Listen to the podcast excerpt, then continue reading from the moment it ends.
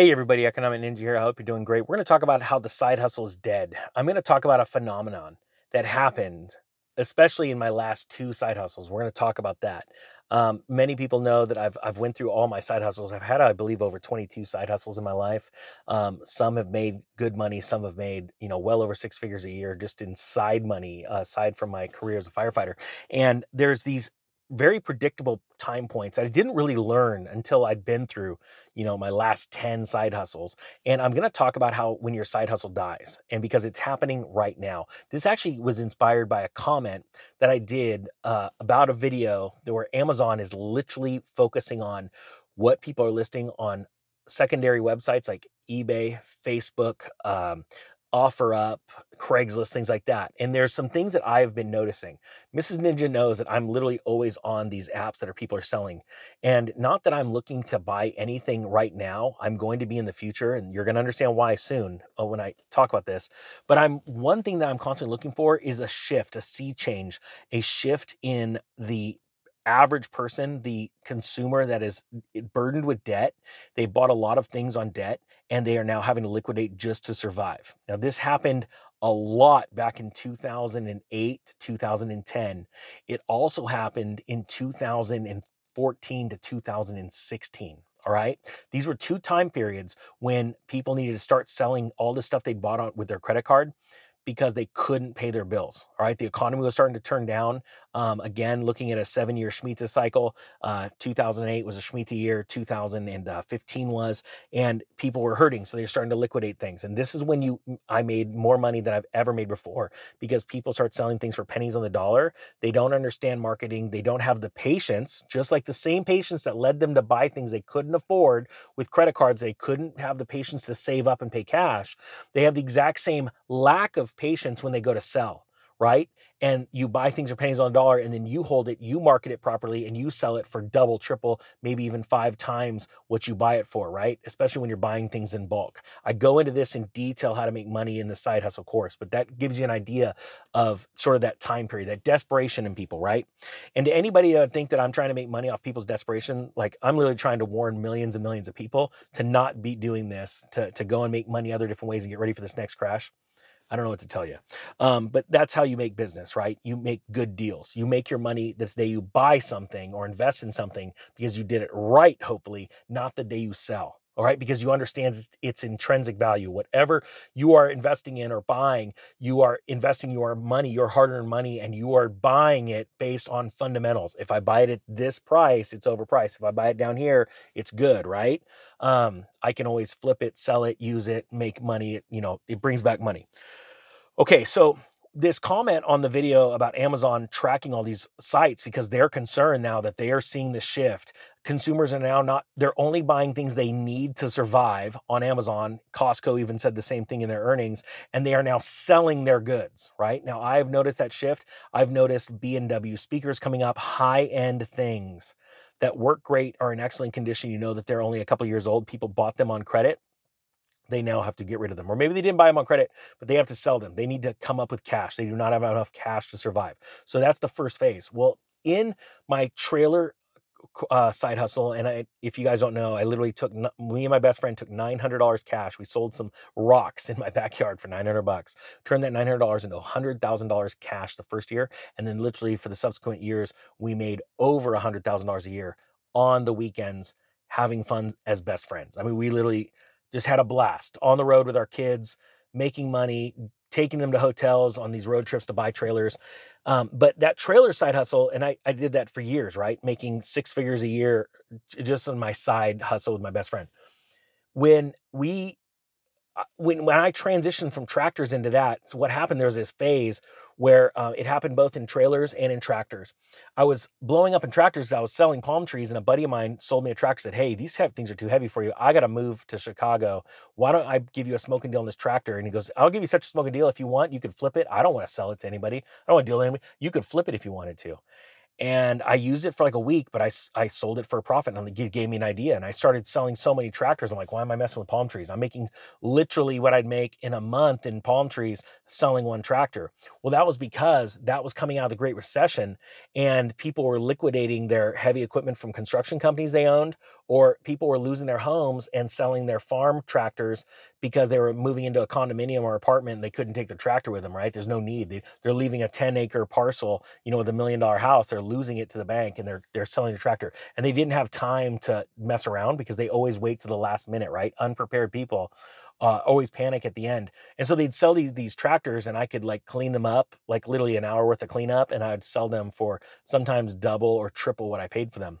So what happened though, everything was great until it wasn't. And so what happened was a combination of two things. Other people saw me selling these tractors and they got online, they wanted to buy one that just like how I figured it out you know, I'd try and buy a tractor and it would sell really quick. So they started flipping. So you started finding other people. So you had competition, right? And then the people that were listing those tractors would go on these websites like Craigslist. Uh, back then, I didn't have anything else really other than Craigslist. And they said, okay, well, I want to sell my tractor and let me see what these other people are asking. And so since we were asking X amount, even the people selling them started to ask this much, right? So what happened was the market got saturated with higher price and a lot of inventory. And then there was a point where I, literally I could feel it. It was a one day event, and it was like I haven't been able to find a tractor in a couple of weeks. The market's done. We're done. And I switched to something else and it's very hard for entrepreneurs to switch or pivot. It's a it's a skill that you need to learn if you don't understand that.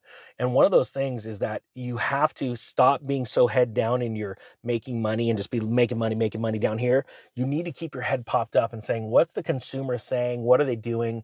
You know uh, and that's what's happening in business right now. There's so many businesses that are failing and they're going to go completely bankrupt where really a lot of businesses could could uh, could sell liquidate their equipment right? Maybe even sell the business to somebody else. That's the greater fool theory in the business cycle. But you really have to think about it. A lot of so many businesses right now, while there's still some sort of spark of economic activity because it's about to go completely dead and flatline, they could sell off, break apart their company and say, hey, I'll give you an example. A wood company that I was just listening to a buddy of mine looking at, he was saying, hey, you know, the, this skid steer is still worth it to somebody else outside of this industry.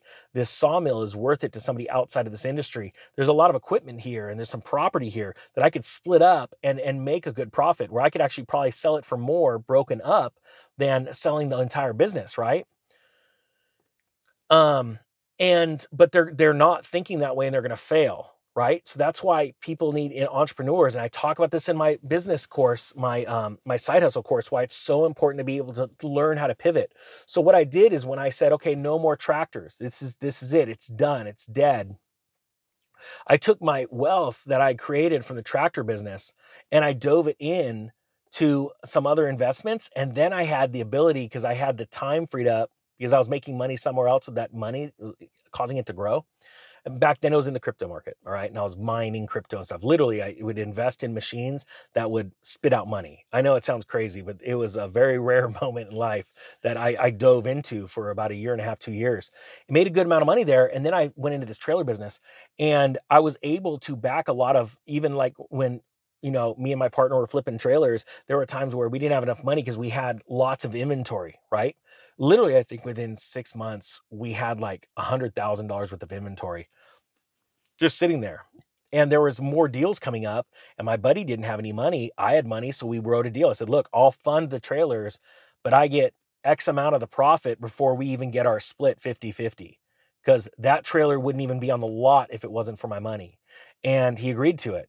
It was great because he got to see the effects of that, and he goes, you know he'd he'd be grateful because his 50% of what was left over was more than he'd make right? But he he after the first couple he said i never want to see this again. I said well then start saving your money. Don't spend it. Because you yeah it, it was a good learning lesson you know? But that's why it's important to be prepared.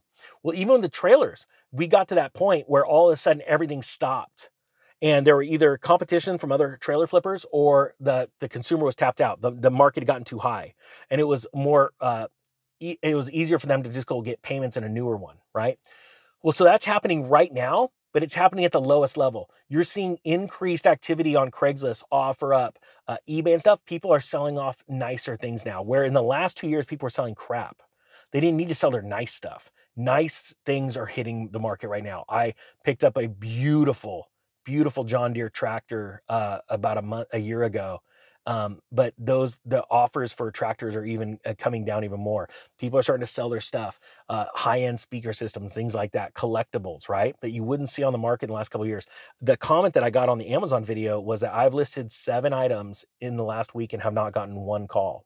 Now that also obviously comes down to price, right? That's the ultimate factor. Price always dictates a sale. If it's priced right, um, the consumer is going to buy your product over anyone else. That is that is it. They will drive five hours, and I've I've proven that, and I talk about that in my course. Why I listed all my tractor stuff, literally hours away from my home. I would never list in my own area, and I tell people why that's so, so important. But if you think about what's happening right now, um, I myself have, I wanted to clean out my garage, so I'm listing a bunch of stuff to get rid of it, and we're getting no activity. People are tapped and you're going to start seeing some amazing garage sales and stuff. And the point being is that there's still amazing opportunities to make money, but you have to buy it at the right price.